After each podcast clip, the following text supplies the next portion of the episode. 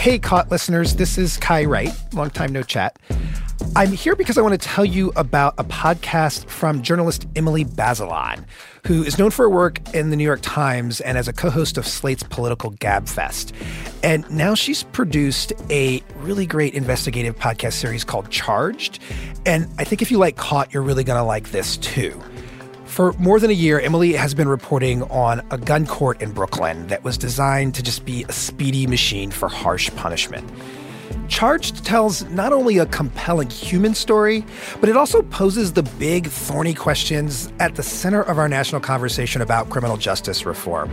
The same kinds of questions that we've been asking here on Caught. Like, what exactly makes someone a criminal? Can you ever really outrun that label? And if you're going to take apart the machine we've built to punish people, what do you put in its place?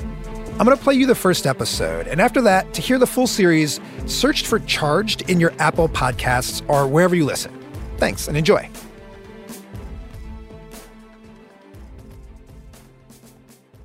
A bit of housekeeping before we get started.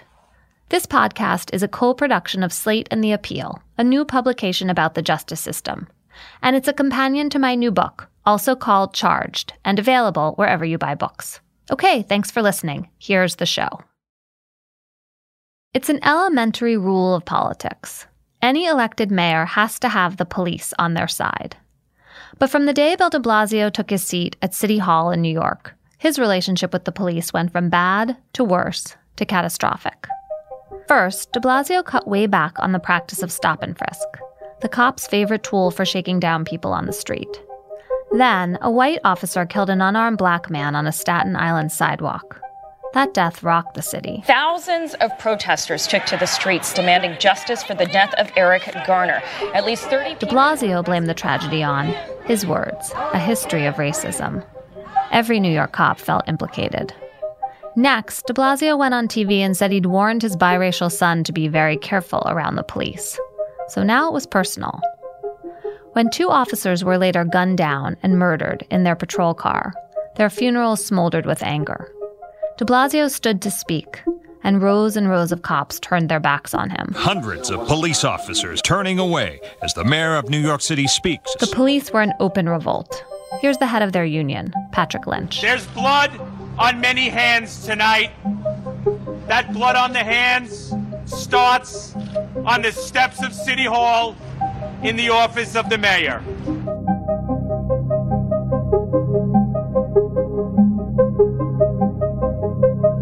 Are we all set?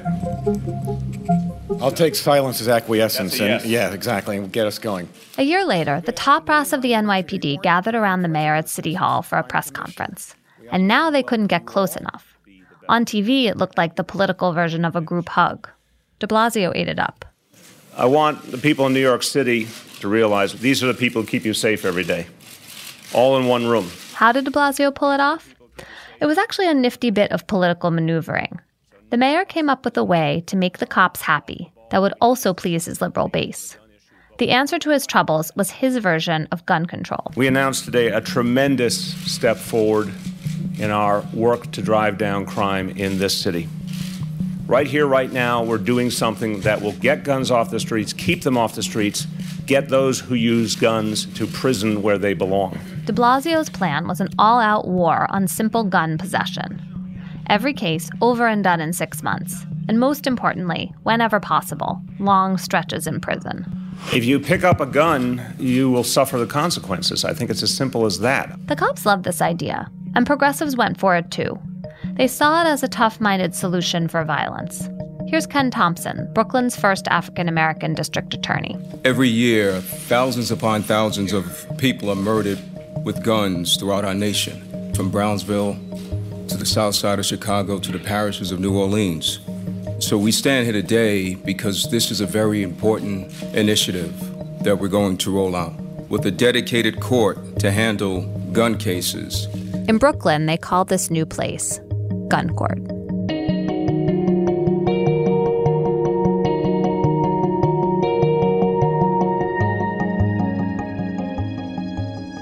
Last three years, I've been working on a book about criminal justice, and I spent a lot of time in gun court on the 19th floor of Brooklyn's big courthouse. I got to know the defendants who were sitting on the benches. They were almost all young black men. And right away, I noticed something I didn't expect. The cops weren't sending the most dangerous shooters in New York to gun court.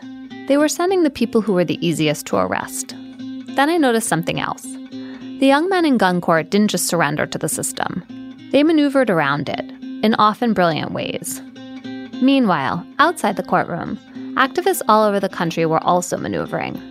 They were trying to dismantle America's machine of punishment, but they were up against the same forces as the young men I was talking to on the benches. So, gun court became a test of power, and also of the very nature of crime and punishment in America. We're going to tell you the stories of some of these young men searching for a way out, and also of the people trying to take apart America's machine of punishment and wrestling with what to put in its place. I'm Emily Bazelon, and this is Charged, a true punishment story inside New York's gun court.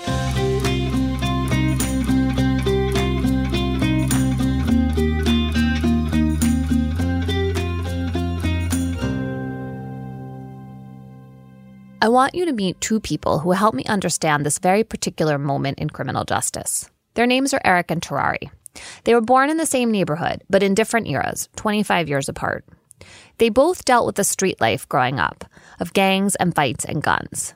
But one of them wound up with real power, and the other ended up in real trouble. My name is Terari. I'm from Williamsburg, Brooklyn, and I'm 24 years old. In the first two years after gun court opened, 851 people went through it. Terari was one of the first. He's a hip hop artist. Music was his oasis even before he was born. Here's his mom, Valinda. When I got pregnant with him, I was in the park one day and I don't remember what song I was listening to, but it was a nice song. He was just a little too active in me, and I just put the headphones on my stomach. He stopped moves like he was listening, and I was like, I think I'm on to something. So I just kept doing it. The headphones kept working their magic long after Terari was born. So his mom kept using them. So my mom seen me up late one night. I was reading a book, um, The Berenstain Bears. So she just put headphones on me and said, Here, listen to music. Like, I was never into music like that first. But when she did that for the first time, like I started getting into it and stuff. Terari's grandfather, Belinda's dad, was actually in a doo-wop group called the Dubs. It hit the top 40 charts in 1957 with this song. Belinda played her dad's recordings for Terari, and on his own, he found all kinds of music. Have you ever heard of um Rig- Rigoletto? I was just listening to all the music, like I, I just felt it, and that one song popped up, and I'm like, and after that, I just that was one of my favorite songs. I don't I don't know why.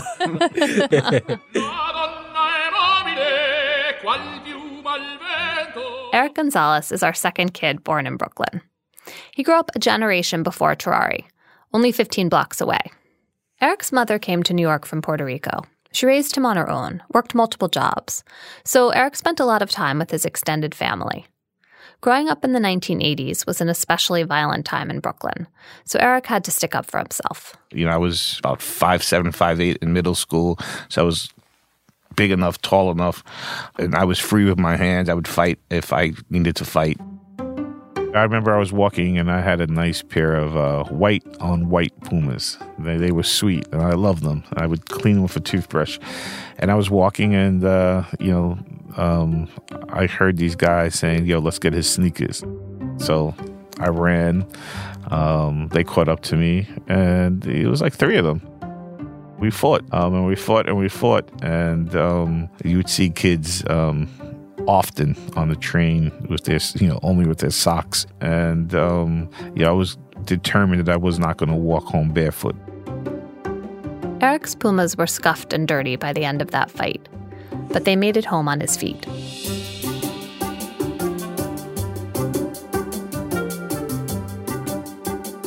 Terari got into fights too, but by eighth grade, he'd also figured out how to entertain everyone. One day, a teacher heard him rapping in the lunchroom and told him to sign up for the talent show, to perform in front of everyone. when I seen the whole school, it just made me hype. Like I didn't miss a beat, I didn't miss a word. I felt like I was I was in the BET Awards or something. Hearing all the claps and everybody hugging me, all the girls coming towards me and stuff, it felt it felt amazing. Actually, after that song, um, it was at it was a parent teacher conference, and everybody just surrounded my mother like, "Your son is amazing." Oh my God, Taraji was so wonderful. I didn't know that he can do this because he was very shy in school. So they didn't know that he would just pop out like this. Even the children around him that he really didn't open up to and get along, they was all Tawari, Tawari, ah. They were so happy. Oh my god. I felt like I was famous at that time. felt the fame.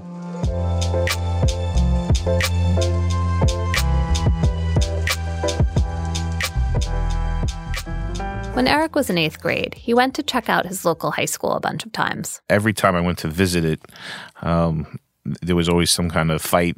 Um, there was gang violence in front of the school.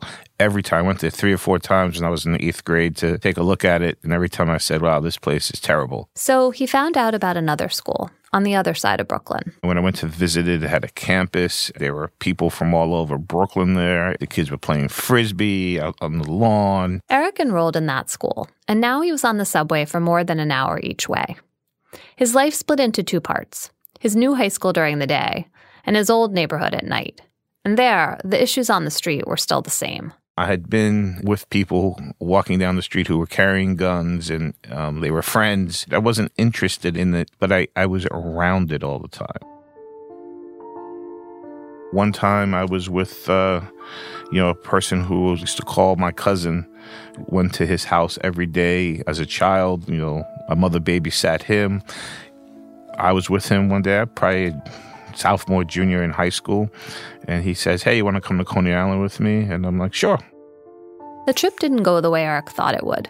His friend met up with another guy, and the next thing Eric knew, he was on a side street in the middle of a massive deal. I had never seen, you know, a bag of drugs that large. And I was really pissed at him and he was like, "What do you, you know? What's the big deal? You didn't touch the money or the drugs. Like nothing would have happened to you." And I was like, "I don't want to go to jail, man. And then this is not what I intend to do with my life." He ultimately went to jail for selling drugs, got caught down south, and got a 15-year sentence. And so I had to separate myself from people that I was very close to, and, and there was a lot of friends like that.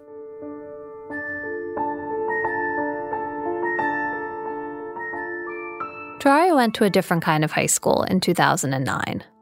There were no frisbees and no lawn. His charm and his music won him friends and kept him safe, for a while at least. But one day in ninth grade, Troy was trying to take a test, and a kid he didn't know kept breaking his concentration by talking. They had words. A few days later, the same kid walked behind Troy in class and smacked him on the head. They fought.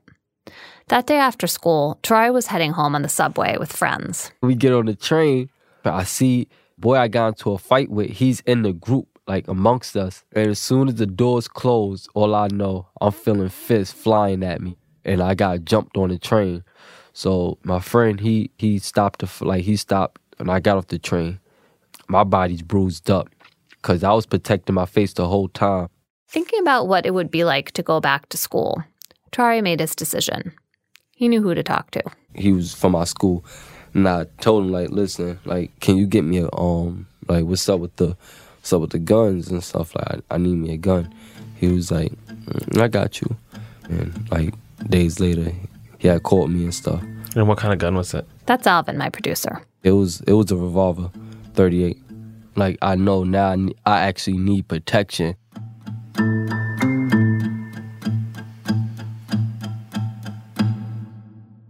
So now that Terari had his revolver, here was a new puzzle. Where was it safe to keep a loaded gun? I used to always hide it. I went into my mom's just in case something happened. Police crashing through the door and stuff, and they found a gun. Nah, kept it somewhere else. That somewhere else was his friend's locker. He was a basketball player, so he had a little storage room. One night, Terari realized he'd never actually shot a gun before. He needed training. So he turned to YouTube found a video that showed him how to hold a gun and how to load it. And then he went up onto the roof of his apartment building, for target practice. I wasn't shooting at cans or nothing. I was just shooting in the air just to see how powerful it was and to get the hang of it so I don't have to ever be scared. Because to be honest, I never really wanted to use never wanted to use a gun. Afterward, he used his flashlight on his cell phone to find where the casings had fallen onto the roof. He picked them up and stashed them in his pocket, just in case someone came. Over the two years I reported in gun court, I met a lot of teenagers who talked like Terari. They said they never fired a gun, or only did it a few times for practice. Most hid their guns, and also like Terari, almost never at home. They were as wary of the weapons as they were proud of having them. They said they got the guns for defense. Here's Terari. I was bullied damn near my whole life. Like, I'm small. If I got into a lot of fights, like, and I had nobody to ever protect me. Many of them made basic Second Amendment arguments, like it's a dangerous world and you have to make tough decisions to survive in it. Here's another teenager I met in gun court. It's sad that I say this, but I'd rather get caught with a gun and do two, three years jail time than not get caught with a gun and wind up being dead. The gun started to seem to me like armor the kids didn't really want. You feel an added layer of security or or power. Having a gun in in in black and urban culture has been associated with having like power or clout or relevancy. That's Kadeem Gibbs. I met him when I started reporting in gun court. He was one of the advocates who worked that border zone between the kids maneuvering in the streets and the cops enforcing the gun court's new mandate. Kadeem knows that there are plenty of illegal guns floating around New York City. Every year, the NYPD seizes around 5,000 of them. Last year, 161 people were killed by handguns. The politicians look at those deaths and they see a crisis. But for the kids Kadeem works with, this is just the hazardous ocean they swim in. Getting a gun for protection, it seems to make sense. Kadeem tries to convince them otherwise. One thing that I always challenge young people on is protection. Like this notion of if I have this firearm, I'm in, like invincible or nothing is going to happen to me, right? And that's like, that's false. Kadeem knows what he's talking about. He speaks from the experience of his own childhood. So when I was 12, um, was when I got arrested for the first time for, for bringing a gun to school. I started like being in the streets around that age too because my mom was, you know, dealing with her own issues. Kadeem's mom was struggling and she wasn't around much, so he felt he had to take care of his siblings. He started selling drugs, got caught a bunch of times. Long story short, like I ended up doing like five different bids from the time I was 12 to 22. He told himself the same thing as Terari and the other defendants. He had a gun for defense. But even though you buy a gun for protection, you almost never use it that way. Kadeem learned that in the hardest possible way. I was shot when I was a kid, and I had a gun on me when I was shot. You know what I mean? It's like it didn't make me bulletproof. It's like I still got shot. When Eric neared the end of high school, he had to figure out what to do next. Around that time, he read a book that changed his life Bonfire of the Vanities. Bonfire of the Vanities, the Tom Wolfe novel from 1987. I mean, I, I read the book in like one night. I didn't go to sleep, and I, I was all in. Bonfire is a story about a bond trader on Wall Street who gets arrested for a hit and run that kills a poor black kid. It's a morality play about high society brought low. That's how I remember the book anyway, but it's not what Eric remembers. What fascinated me by that book, um, these prosecutors had so much um, authority and discretion over what happened to people's lives and who got a second chance and who went to jail. And I think what that book did for me was it changed my focus of what I wanted out of my life. What I wanted was to be a person who got to be a decision maker. Okay, I know this is going to sound kind of crazy. It was one book. But the way Eric tells it, Bonfire took him through college and through law school. He moved back to Williamsburg, to the same exact block where he grew up, and he really did stick with his plan to become a prosecutor. He took a job in the Brooklyn DA's office. At work, Eric didn't talk about the fights he got into growing up, or about being around drugs and guns. I always thought that if that was publicly known in the DA's office, it would undermine me, or maybe they thought I would be conflicted. I wasn't conflicted, but I did see the people who I was prosecuting in totally different uh, lenses than my colleagues because I, I never felt that there was a separation between them and me. Like they were neighbors. Over the next 20 years, Eric worked his way up in the DA's office. He did just about every job. Then in 2014, Brooklyn elected Ken Thompson. Remember him? The borough's first African American DA. Thompson had actually never worked in the office he was taking over. For his number two, he had to find someone who understood the court system and the streets of Brooklyn. Thompson knew exactly who he needed Eric Gonzalez.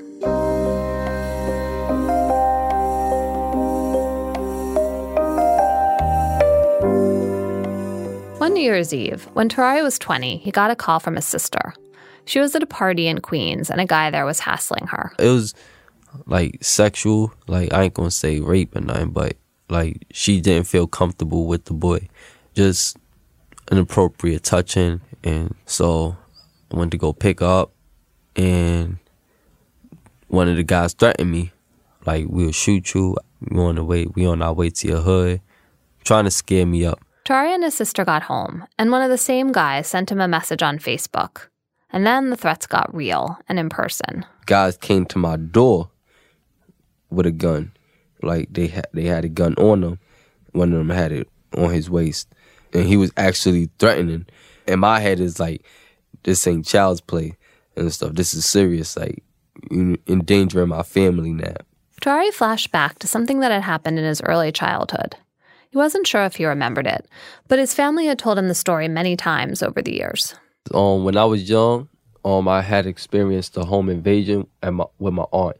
They shot through the door, and the guys took me and held the gun at my head. That wasn't going to happen again. Terari went out and got his gun. A couple nights later, he saw a car circle around his neighborhood. It made him nervous. He made sure his gun was loaded. For protection. Like, I, I ain't want like, you feel me? I don't want to be out here naked. The following evening, Terari was with a friend in the lobby of the friend's apartment building. Terari had his gun hidden under his hoodie. They called for a car. They were just standing there. You can see it on the closed circuit video, exactly as Terari describes it. So we waiting for the cab, and we just talking and stuff. The cab comes. His friend walks out the door. Terari starts to leave too, just as two men, dressed in regular clothes, come up behind him. They bar the exit, and he turns around. They just, yo, stop. So they just charge towards me. They grabbing me. I'm like, whoa, like, what's going on? At first, I'm thinking I'm I'm being a victim of kidnap or something. The thing he remembers is that his mailman was there, a few feet away, watching the whole thing go down. I'm just thinking like, what the hell? I got a gun on me. I'm trying. I'm screaming for help. Like, James, help me. That's the mailman's name. Like, James, help me, please. But James couldn't really do much of anything. Neither could Terari. The men pulled out their badges. They were plainclothes detectives. They started wrestling him to the ground. I'm twisting and turning and the cop is trying to like he's patting me down, but I don't want him to feel the gun.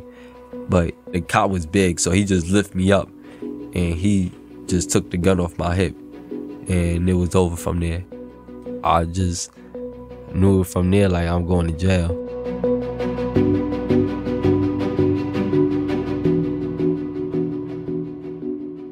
The spring of 2016, Ken Thompson, Eric's boss, called him into his office to tell him something. Thompson had cancer. He told me that I was the first person outside of his family he was telling. I was shocked because he was only 49 when he told me. A few months later, Eric went to an event, and for the first time in weeks, he saw Thompson. He had dropped, you know, a lot of weight, and it was the first time people had seen him since his surgery. Um, and he never came back from it. Thompson's death shook Eric. They'd both wanted to make big changes. And Thompson was also Eric's friend. They were just getting started on other plans. Now it was all on him. When he passed, it was really tough. It felt like we had so much that we had intended to do. I don't know, like at that time, I didn't know what was going to happen. There was plenty of cause for uncertainty. Eric wasn't a politician. outside of the Brooklyn courthouse, no one had really heard of him. But he was Ken Thompson's guy, and so a week after the funeral, the governor chose him to finish out Thompson's term. Eric was now in charge of the Brooklyn DA's office, and as he'd imagined when he read Bonfire of the Vanities all those years ago, that meant he had real power. There's an old saying about prosecutors they can get a grand jury to indict a ham sandwich. They can also pretty much guarantee that someone goes to prison, or they can agree to no jail time at all. Those choices were now effectively in Eric's hands for the hundreds of defendants passing through gun court and the tens of thousands in the rest of the system. Eric Gonzalez was now in a position to shape the futures of a lot of people who'd come up the way he had, starting, as the timing worked out, with Terari.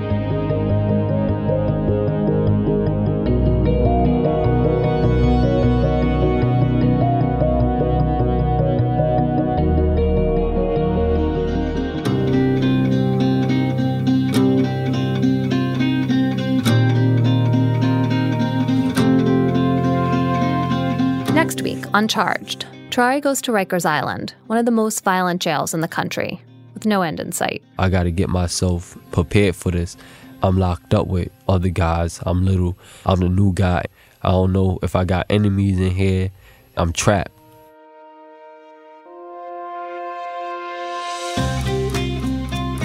This episode of Charged was produced by Alvin Melathe and written by me. Jack Hitt is our senior editor, mastering by Merritt Jacob. If you want to learn more about the issues raised in this show, I have a new book out. It's also called Charged. Check it out wherever you buy books. Additional script editing for this episode by Veralyn Williams. Additional mixing by Chow Tu. Research and fact checking by Will Reed. Editorial direction by Josh Levin and Gabriel Roth. June Thomas is the managing producer of Slate Podcasts. Special thanks to Rob Smith, Sarah Leonard, Alice Whitwan, Hanna Rosin, David Plotz, Jake Halpern, Jocelyn Frank, Danielle Hewitt, B.A. Parker, Emmanuel Berry, Neil Drumming, TJ Raphael, Lisa Larson Walker, and the wonderful Ryan McAvoy and Doug Forbush at the Yale Broadcast Media Center. Each week, Slate Plus members get an additional episode of Charged. This week, we're talking more about the making of this podcast with producers Alvin Melathe and Veralyn Williams. If you're a Slate Plus member, you can find that episode in your feeds right now. To learn more and sign up for Slate Plus, head to slate.com slash charged.